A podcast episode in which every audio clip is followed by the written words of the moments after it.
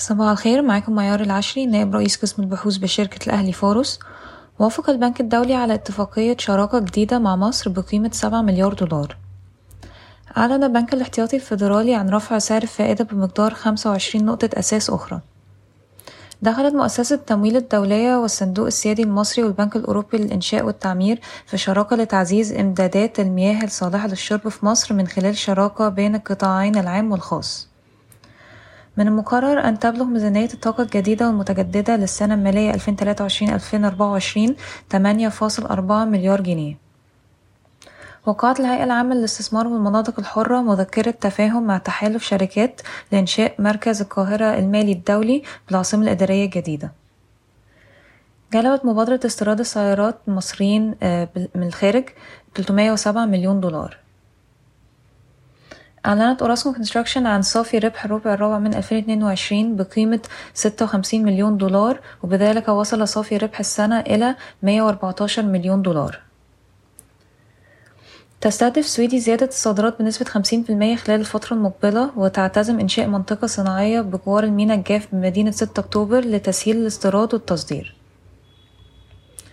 بلغ صافي ربح إي إف جي في الربع الرابع من ألفين واثنين وعشرين ثمانمائة وثلاثة عشر مليون جنيه، بارتفاع مائة وواحد وأربعين بالمائة على أساس ربع سنوي وارتفاع ثلاثة وستين بالمائة على أساس سنوي، ليصل صافي ربح السنة إلى واحد فاصلة ثمانية مليار جنيه بارتفاع ثمانية عشر بالمائة على أساس سنوي. تخطط بانفستمنتس استثمار خمسمائة مليون جنيه في توزيع الأدوية وصناعة في توزيع الأدوية وصناعة التجارة. وصل صافي ربح دايس في الربع الرابع من ألفين واثنين وعشرين إلى سبعة وسبعين مليون جنيه مقارنة ب أربعة عشر مليون جنيه في الربع الرابع من ألفين وواحد وعشرين و تسعة وثلاثين مليون جنيه في الربع الثالث من ألفين واثنين وعشرين. وافقت الجمعية العمومية لشركة إس كي بي سي على توزيع أرباح نقدية بقيمة تسعين قرش للسهم على قسطين.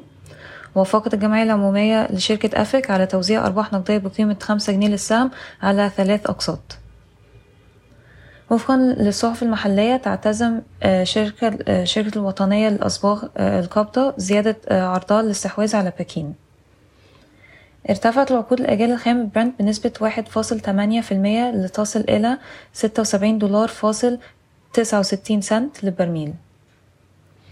تخطط شركة تشانغ فانغ الصينية لإنشاء مجمع صناعي متخصص في الصلب والصناعات التكميلية باستثمارات ثلاثمائة مليون دولار في الصخنة.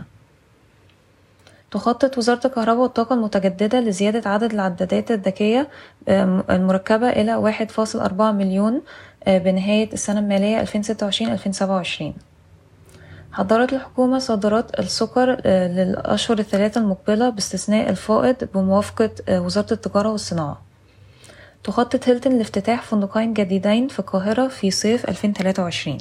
شكرا ويوم سعيد.